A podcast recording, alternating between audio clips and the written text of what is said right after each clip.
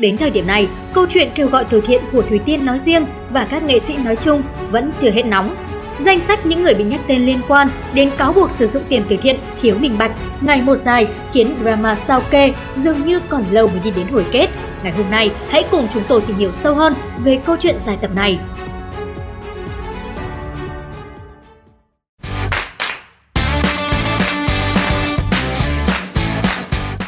Cái tên mới bị déo trên mạng xã hội là vợ chồng diễn viên Lương Thế Thành, Thúy Diễm. Vào tháng 10 năm 2020, khi miền Trung gặp trận bão lũ lịch sử, hai diễn viên đã kêu gọi ủng hộ để hỗ trợ bà con. Sau 3 ngày kêu gọi và quyên góp, được hơn 1 tỷ đồng, vợ chồng Lương Thế Thành, Thúy Diễm lập tức bay ra Huế. Do đi gấp nên cặp đôi cùng bạn bè trong đoàn thiện nguyện không lên kế hoạch cụ thể mà xác định đi đến đâu, lò đến đấy, đồng thời hỗ trợ hết sức có thể những hoàn cảnh khó khăn trên hành trình di chuyển. Nữ diễn viên Thúy Diễm từng có bài viết cập nhật các khoản giải ngân sau khi kết thúc chuyến đi thực tế lần thứ hai. Thế nhưng, cặp đôi này vẫn bị bà Nguyễn Phương Hằng, nữ CEO Đại Nam nhắc đến trên livestream liên quan đến lùm xùm từ thiện.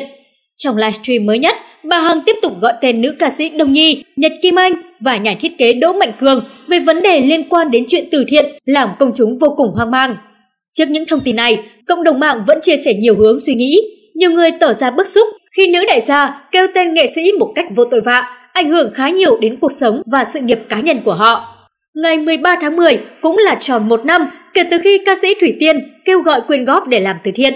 Ngay sau khi thông báo nhận ủng hộ, tài khoản của ca sĩ Thủy Tiên liên tục nhảy số vì sự hưởng ứng nhiệt tình của các mạnh thường quân ở trong và ngoài nước. Ca sĩ Thủy Tiên đã trực tiếp ra các tỉnh miền Trung cứu trợ song song với việc nhận quyên góp.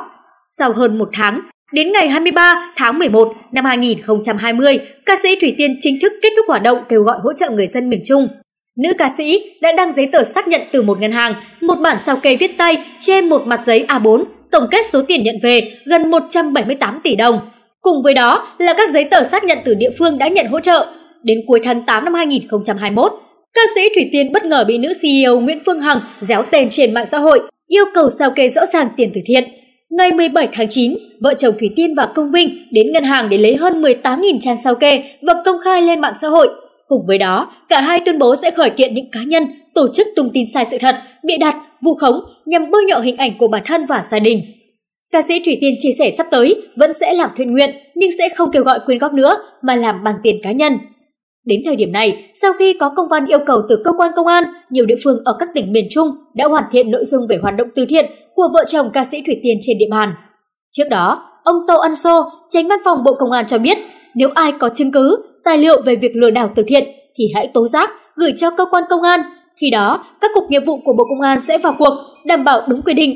Tướng Sô khẳng định khi có dấu hiệu về việc chiếm đoạt tài sản, tiền, hàng từ hoạt động quyên góp, ủng hộ thì cơ quan chức năng xem xét xử lý với tội danh lừa đảo chiếm đoạt tài sản hoặc lạm dụng tín nhiệm chiếm đoạt tài sản.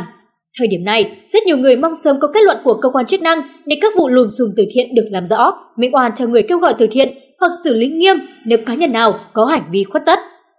Để bảo đảm công khai, minh bạch, giải quyết các vấn đề bức xúc, dư luận xã hội quan tâm đến hoạt động từ thiện, tại nghị quyết phiên họp thường kỳ tháng 9 năm 2021, Chính phủ ra Bộ Tài chính giả soát các quy định về quản lý tài chính đối với hoạt động vận động gây quỹ từ thiện, kịp thời có giải pháp chấn chỉnh, báo cáo đề xuất Thủ tướng Chính phủ trước ngày 15 tháng 10 năm 2021.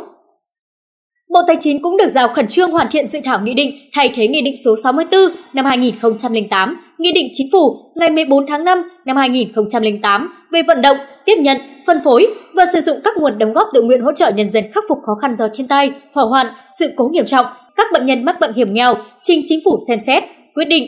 Trước đó, Phó Thủ tướng Lê Minh Khái giao Bộ Tài chính hoàn thiện dự thảo nghị định theo hướng khuyến khích tổ chức, cá nhân và toàn xã hội tham gia vận động, tiếp nhận, phân phối nguồn đóng góp tự nguyện cần có quy định cụ thể để triển khai thực hiện chặt chẽ, có hiệu quả, đáp ứng mục đích, ý nghĩa và yêu cầu quản lý nhà nước.